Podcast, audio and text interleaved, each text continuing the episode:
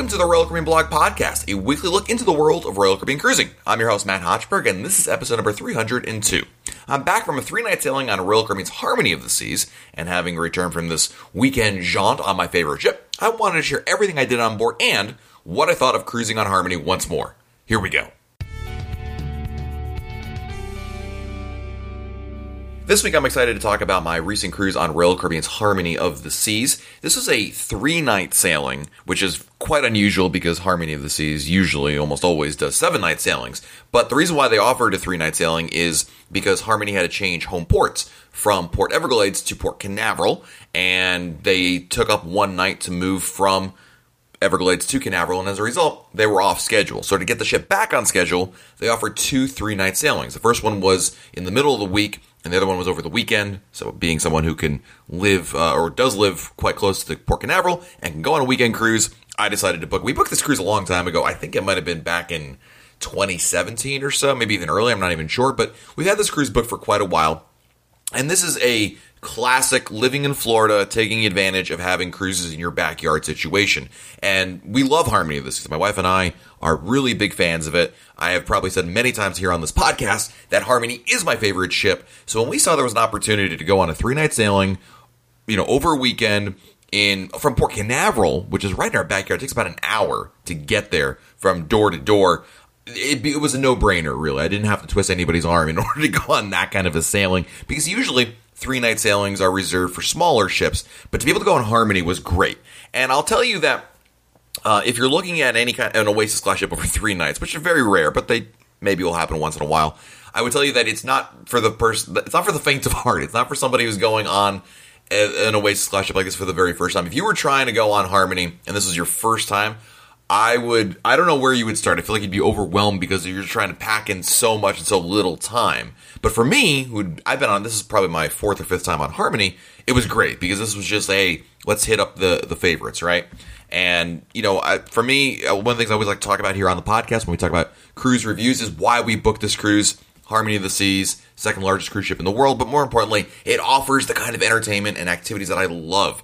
Uh, the reason why I fell in love with Harmony of the Seas is because it is the it's obviously an Oasis class ship, which I generally enjoy, and then it's got some of the best features from the Quantum class. And I remember going on Harmony for the first time, and within about an hour, I knew this was my new favorite ship. It just struck me because of how much Royal Caribbean has added to it. And certainly Symphony of the Seas offers a very similar experience. A lot of people ask me, Matt, why, why isn't Symphony your favorite? I mean, I can understand why Harmony, but you know, if you like Harmony, why didn't you like Symphony? It's not that I didn't like Symphony. Far from it. I love Symphony, but Symphony to me was like just an extension of Harmony, and I liked it better the first time around. Also, I think there's some minor nuances that I like about Harmony better, and this is just personal things. You know, this is not like I don't think that everybody should feel this way, but I prefer uh, the Columbus the musical original production in the mu- in the Royal Theater. I prefer Sabor over Playmakers.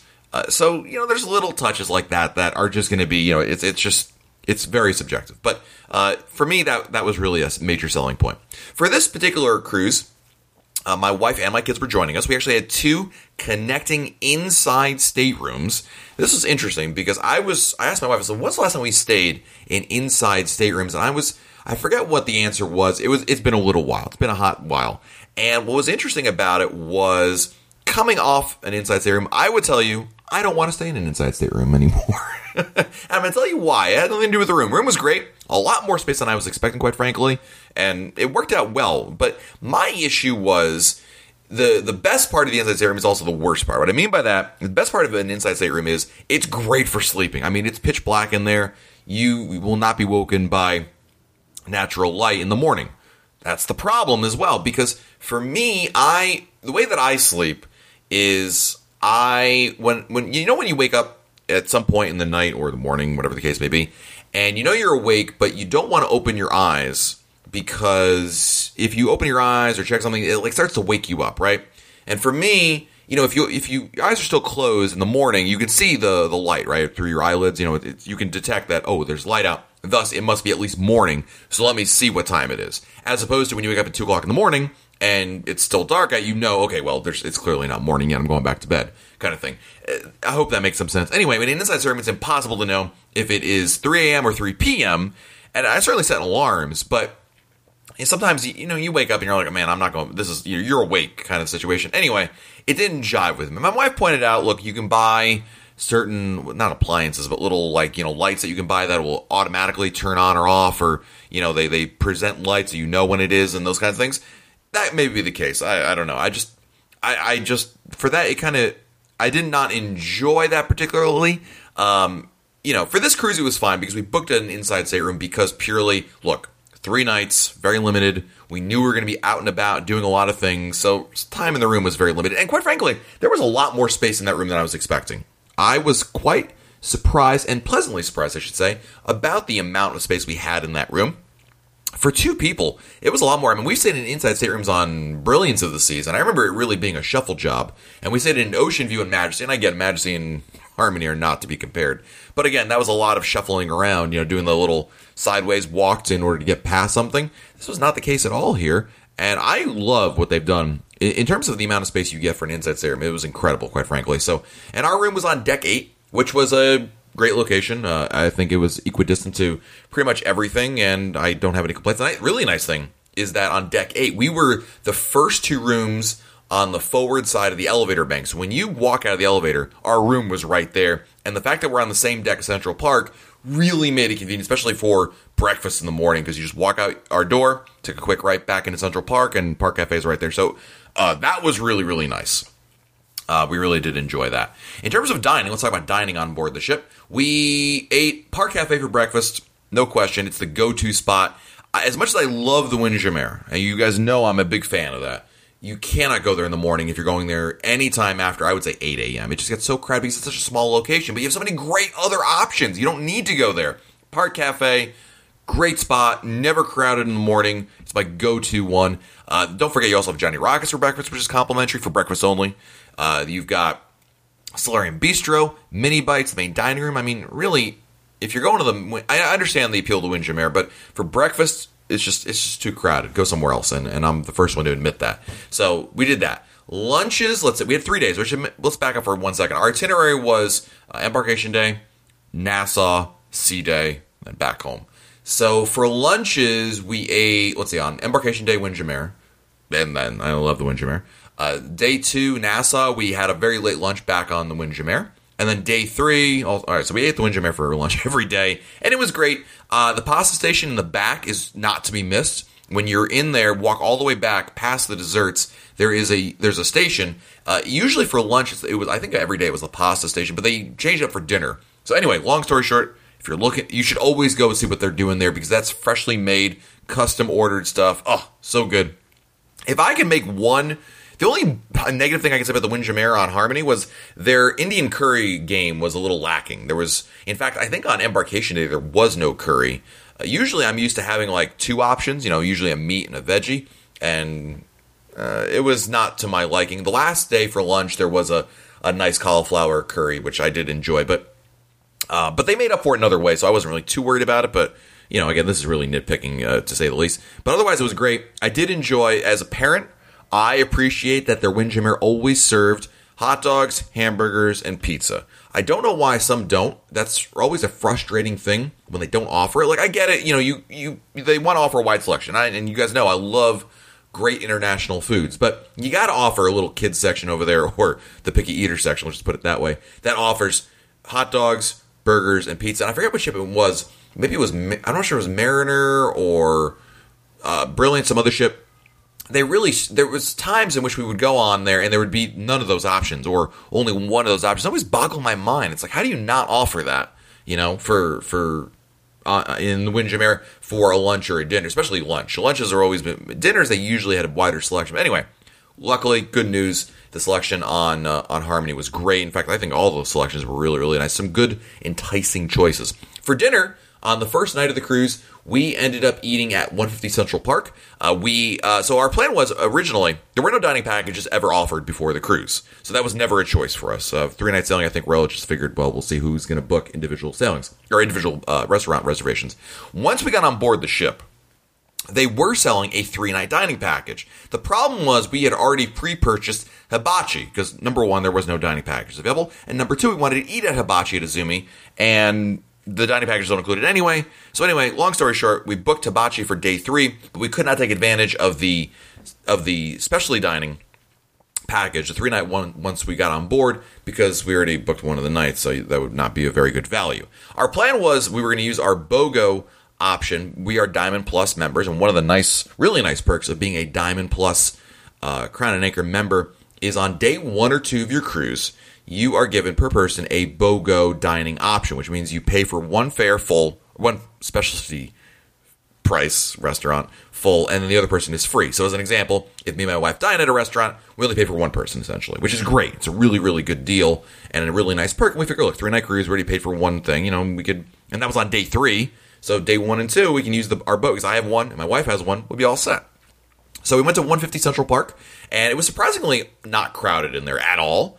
Uh, it actually reminded me of the old, not the old days of cruising, but the days pri- days of cruising prior to the dining packages, before dining packages existed. If you went back into the archives here of this podcast, you probably hear a lot about that because day one was always like a very empty day, especially restaurants, because it's such a busy day. Everyone's doing a lot of stuff, especially restaurants were kind of an afterthought. And I, I really believe that the the reason why Royal Caribbean added dining packages was to help fill in those gaps, fill in days and times in which the people, you know, they'd be a little slower. It's no surprise, by the way, that the dining package is one of the things they require you to do is eat at one of the restaurants at least on day one or two.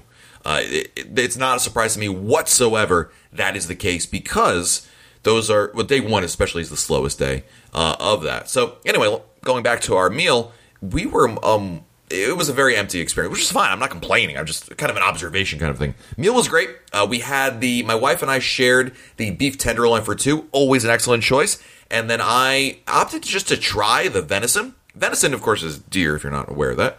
And it is a I haven't I don't know the last time I had venison. I usually don't eat red meat uh, these days just for health reasons, but I knew we were going to get the beef tenderloin, so YOLO red meat, book it. and I went, I said, well, I'm going to go red meat. I'm going all the way.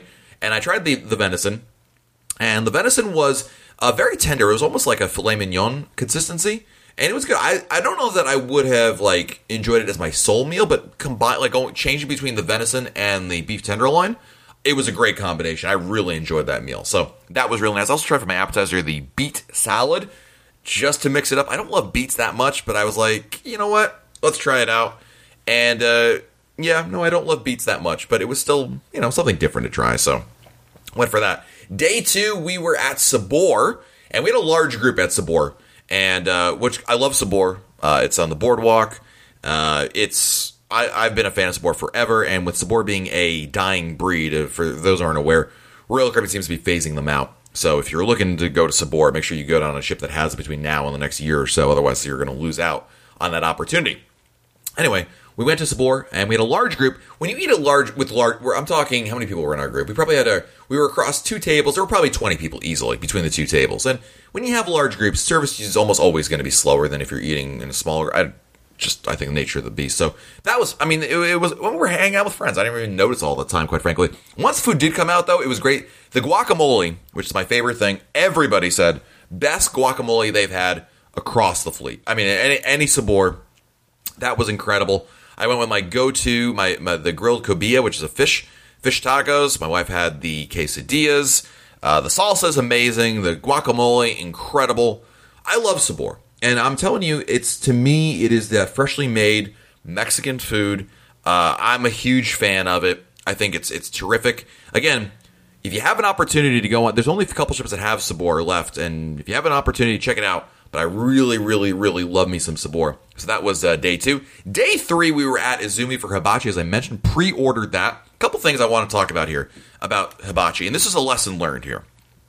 So when we talk about hibachi, in, on any Royal Caribbean ship is very popular. So as a result, if you want if, if you want to eat at hibachi, I always recommend booking it in advance of your cruise. Do not wait to get on board because almost certainly they almost all the slots will be booked up. It's very rare, and if you do have slots available, they're almost always at weird times, like nine thirty at night. Which I, I'm sorry, I'm not eating at nine. I'm not starting dinner at nine thirty. I don't mind ending dinner at nine thirty, but anyway, I digress. But pre-book it in advance. Number two, With kids, you still should pre-book it in advance. The reason is because there's such limited capacity in Izumi. The last thing I don't want for you to do is show book only adults, show up with your kids, and then tell you we don't have any room because, of course, there's only limit. There's only about ten spots per table at Hibachi. So, again, very limited. So I did I did what I, I what I preach, and I booked a table for four. And actually, our friends of ours, uh, shout out to uh, Mr. Shakedown Cruise, uh, also had uh, you know family of four. So we all booked. They had two kids. I had two kids. We pre-booked it. Okay, good to go. Right. So here's the lesson learned. The, I'm going to start with the end of the story and then backtrack what we should have done.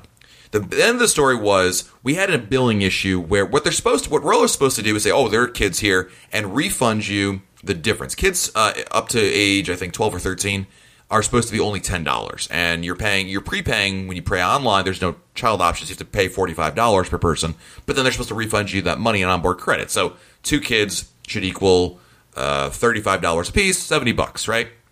Should come back. That's what's supposed to happen. It did not happen and we ended up both fighting Royal on this. It wasn't a fight. It was just we had to take extra steps. It took time out of our our our, our, our evening, and it became just it was one of those just like ugh, it was an annoyance more than anything, right? So here's what you should do. And this is the lesson learned that I'm going to start applying to myself. And if you're going to do this as well, here's what you should do. So you book a Izumi ahead of time, hibachi. The sushi side is fine. Don't worry about the sushi side. Do whatever you want on that. But for a Izumi hibachi, you have to book the, you should book the kids ahead of time, pay the adult price when you check in for your reservation, inform the staff, hey, I prepaid and I've got kids. They should be only $10, thus, I should be getting a refund. That way, the staff can work on it to refund the money during the course of the meal. Clearly, it's not an, an automatic thing. I, I can't recall, I know we've done this in the past, and I, I thought it was automatic or they picked up on it but it's up. To, I, it shouldn't. It should not be this way. It should be automatic. But reality being reality, I would tell you that what you should do is in, when you check in, inform the staff, hey, we've got kids, we prepaid. Please make sure that this is set up and refunded, so that by the end of the meal, there's no billing issues whatsoever. That's what should happen. That's what I got to start doing from now on. So you know, it, it's not a major problem. It's not like hashtag cruise ruin. It was just an annoyance and something that shouldn't have happened. But again, I think I, I feel like a the onus is on me for not saying anything, and of course, B, it's still on the staff for not picking. They should have seen that, and you know, it should be an automatic process. Should not require it, but anyway, one of those due diligence things, you know, just to make sure you're covering your bases. But otherwise, the meal is great.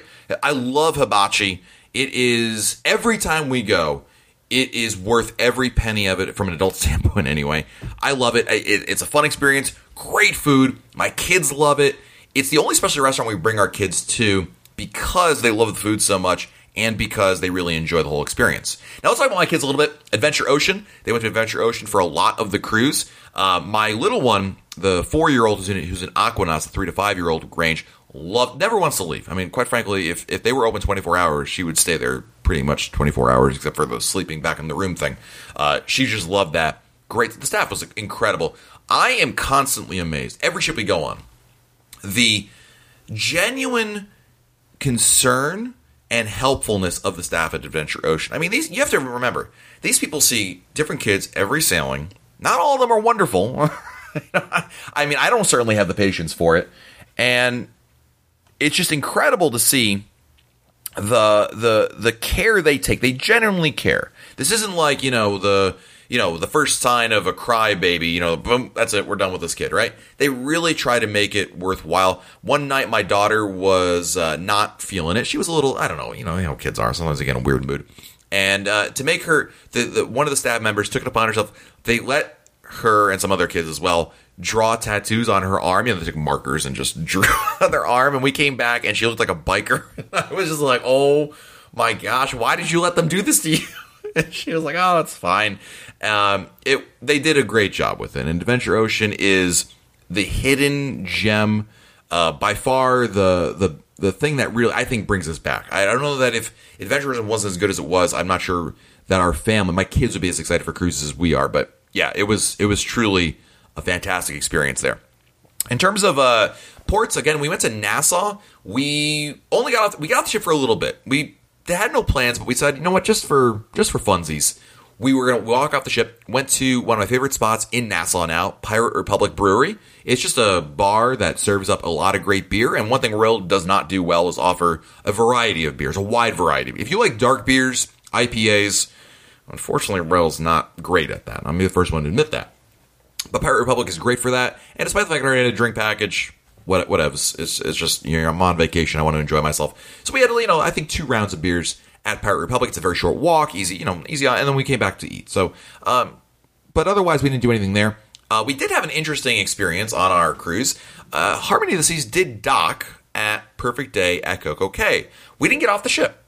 So what was happening was Harmony of the Seas was doing a test docking procedure. They actually, in these two three night sailings they offered, they did a test docking on both cruises because there's two different sides of the pier. Long story short, with the new pier being added to Coco Cay, they've never docked a ship that size over there. So to make sure that there's not any issues, because they have no Oasis class ships that docked at, at Coco Cay yet, they wanted to make sure there weren't going to be any issues. So they tested it out just to make sure that, you know, I don't know what to make sure, but to make sure that they would physically work. And uh, it, so that way, when they do have a, a, scheduled stop for an Oasis class ship, which I believe actually happened uh, this week on Harmony of the Seas, on a, the seven night sailing, the regular scheduled one, that they would have no issues there. And it was great. It was actually really, really cool. Um, the ship basically backed into the port, and we we were probably at the dock for I don't know five or ten minutes. We were only there for about thirty minutes in total, like probably from start to finish. But it was really cool to see the island, and I'm I know a lot of people were kind of disappointed and or uh, what's the word? I don't know. I don't want to say annoyed, but they certainly were just like they were bummed out, right? That like, oh, you were so close, and they wouldn't let us off the ship. Quite frankly, I don't know why. I mean, if you're going to go to the effort of of docking the ship, why wouldn't you want to sell more spots? Uh, I don't know. Anyway, but we didn't get a chance to get off the ship, but it was still cool to see it. Personally, I probably didn't have too much, you know, case of FOMO, fear of missing out, because I'm going back to uh, Perfect Day Cay next week on Navigator of the Sea. So check out my review of that next week on uh, next week's podcast episode. So for me personally, I wasn't losing too much sleep about it. For other folks, I'm sure they would have. I would have loved to anyway, and, and I wish that would have happened. We thought maybe we were. We were I think we were all wishfully. Um, hoping for that to occur, but alas, it did not. So we didn't get a chance to uh, to try that out. But it was still cool to see. And of course, being a sea day, then we just did the usual sea day stuff. Of which I always I, I'm fond of saying that my usual sea day activities are not blog worthy exciting. Like I'm not going to sit here and be like, oh, we did this and this and this. It was so exciting. It's mostly just me sitting around taking naps. Uh, drinking, talking with friends. You know, it doesn't make for exciting podcast episodes or live blog posts, but it's still a fun time. And sometimes you just need, especially the tail end of a cruise, it's great to have a sea day on your last day because it's really a good opportunity to kind of relax and, and check everything out. And there was the onboard experience. We saw a couple shows. We saw Columbus the Musical, my favorite original Royal Caribbean production. Truly incredible. We also saw the, uh, they had a great comedy show. We booked the comedy show. And you know what's funny about the comedy?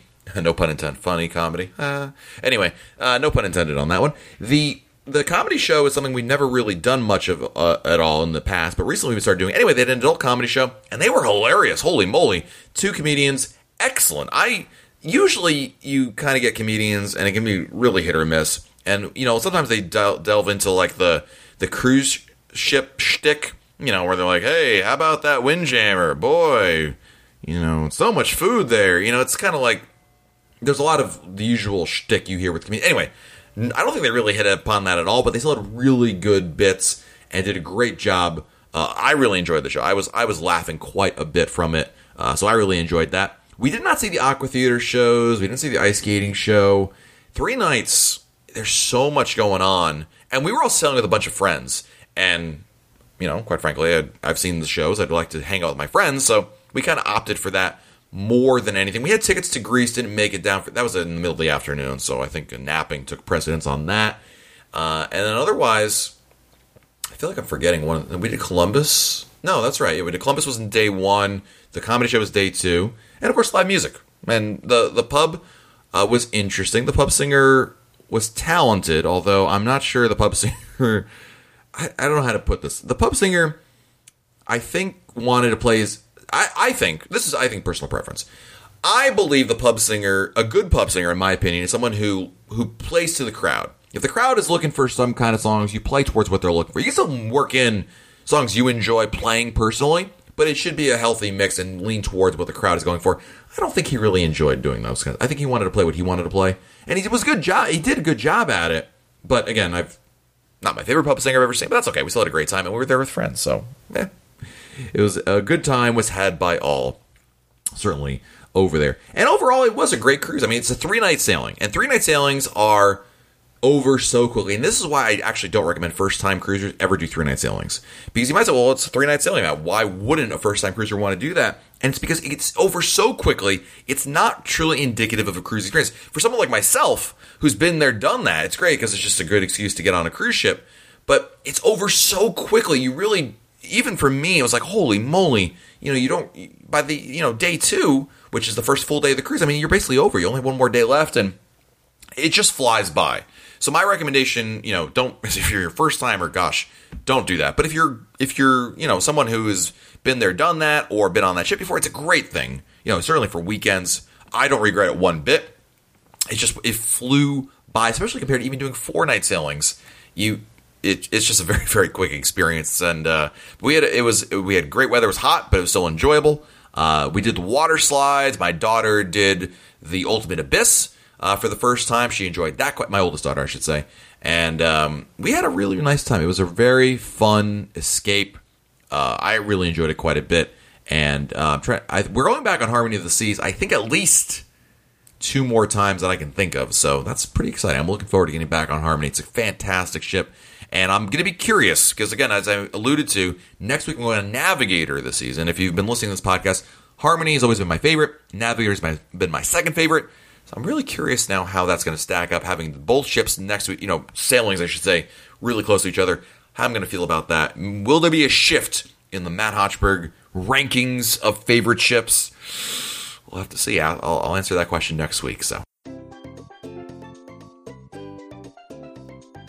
Alrighty, time to answer your listener emails. This is the part of the podcast where I dive into the inbox that you guys have sent me questions full of.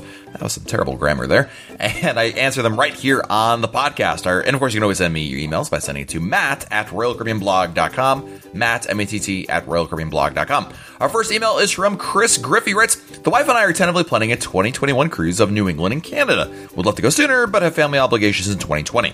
I looked through your podcast archive and didn't see any episodes dedicated to these destinations, but may have missed out with so many episodes. So, two questions. Number one, is there one already that I should listen to? And if not, is there an episode you would consider doing in the future? Your blog and podcast were essential in helping us navigate our first ever cruise this year to Grand Cayman and Cozumel.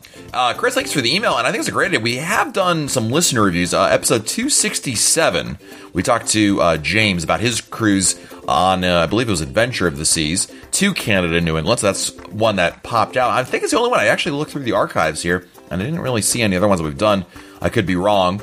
Uh, but I think it's a great idea. First of all, I want to do as much coverage as I can. So there's that, number one. Number two, uh, I would love to do more of that because obviously one episode of someone's cruise is probably not enough.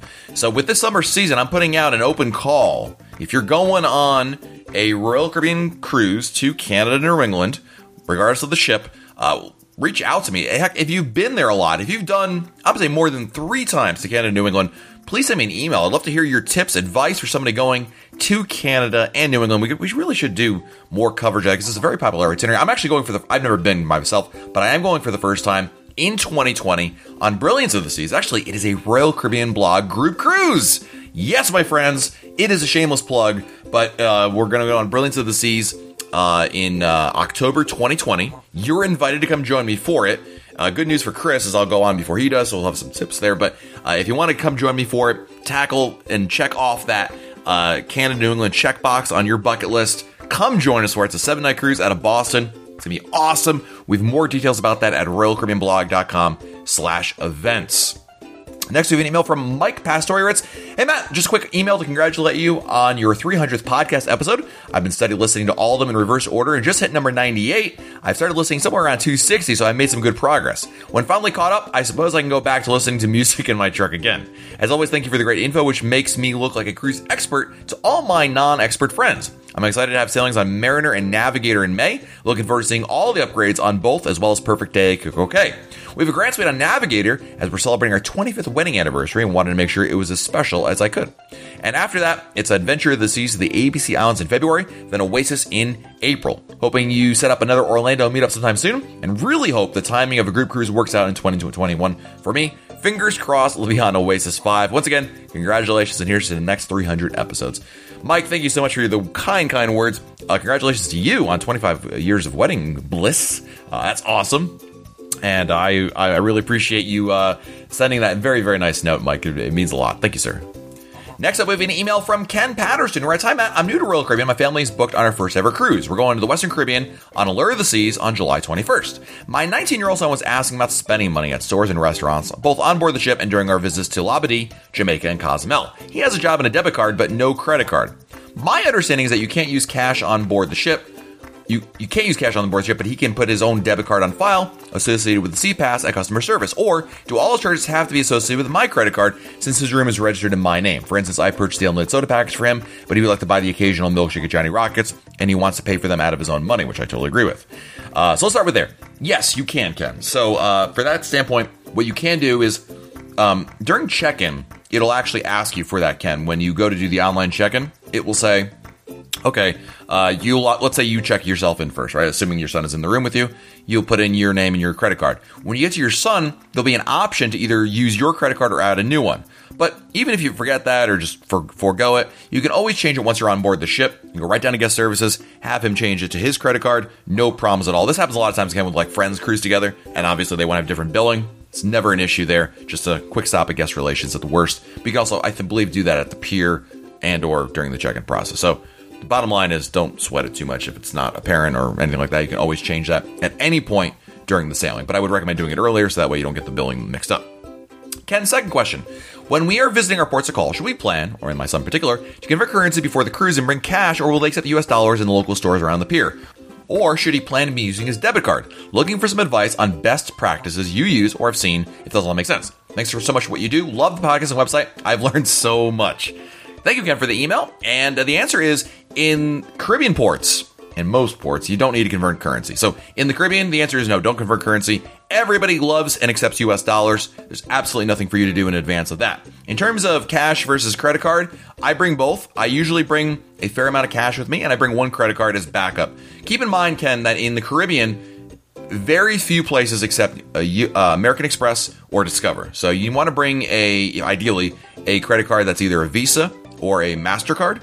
I would definitely bring a credit card, not a debit card, because of course, with with fraud and everything like that, credit cards keep you covered. Number two, or number, I don't know, we're up to three, four. Uh, make sure it is a credit card, ideally that doesn't have foreign transaction fees. Not all credit cards have this, especially some of the lower tier cards. So if you're interested in a credit card that um, uh, you know, you basically what it means is if you have a credit card that you use in, a, in a, outside the United States, some credit cards will charge you, charge you a foreign transaction fee. It's a nominal fee for basically making a charge outside the U.S.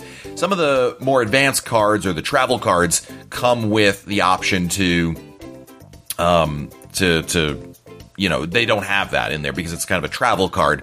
So check with your credit card, make sure that. But again, I the credit card is mostly backup. I bring the cash. If I go to a place that accepts it, I make the choice whether I want to use that or not. But the good news is you can bring U.S. dollars. You don't have to change. I wouldn't even actually advise you to change currencies. Just a hassle that you don't need to to, to encounter, and uh, you'll be good to go. So hopefully that answers your question there, Ken. Appreciate the email.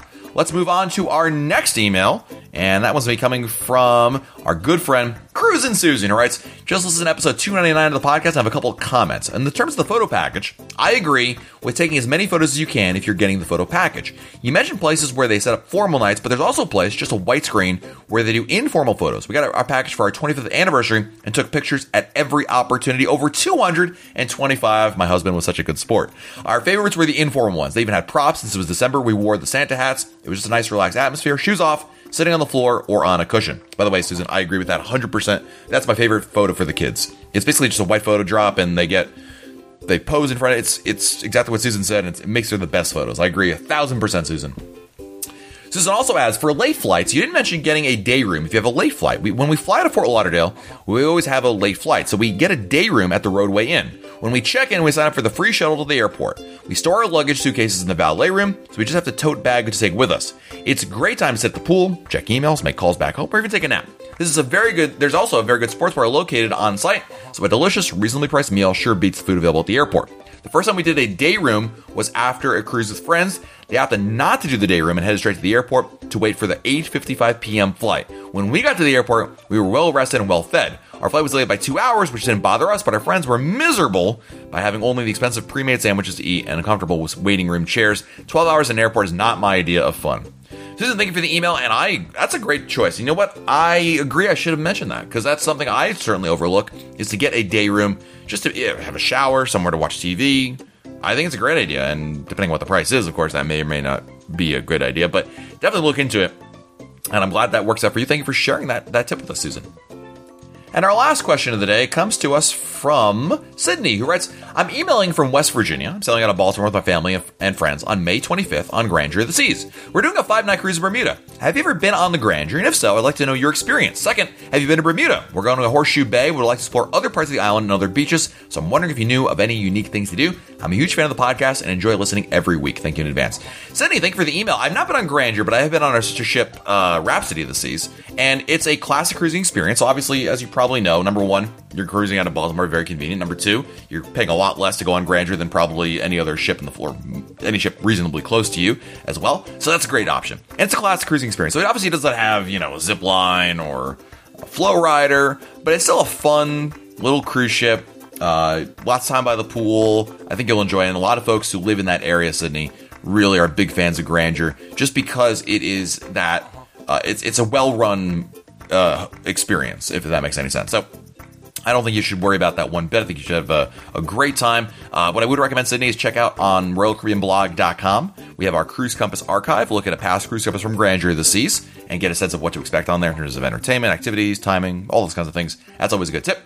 Uh, in terms of Bermuda, I've been to Bermuda one time, going back to Bermuda this summer, but Horseshoe Bay, definitely a great thing to do over there. That's by far a really, really nice option when, when we talk about the uh, uh, things to do in Bermuda. I mean, it's just top of the list right there. It's got to be. Uh, there's also, if you're looking for shopping, I would definitely recommend taking the ferry over to Hamilton, which is one of the cities in Bermuda. Great shopping, great dining as well. Check that out.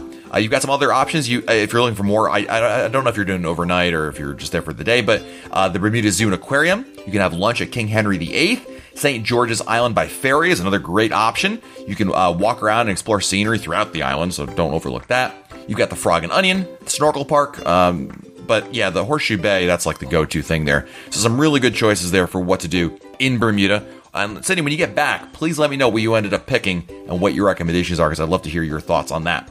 Thank you, Sydney. Thank you to everybody for checking out this episode of the Royal Caribbean Blog Podcast. Really do appreciate it. And of course, um, you can always send me emails if you want to have yours read on here on the podcast by sending it to matt at royalcaribbeanblog.com. Matt at royalcaribbeanblog.com. Until next time, I'm Matt Hochberg, and we'll talk again soon.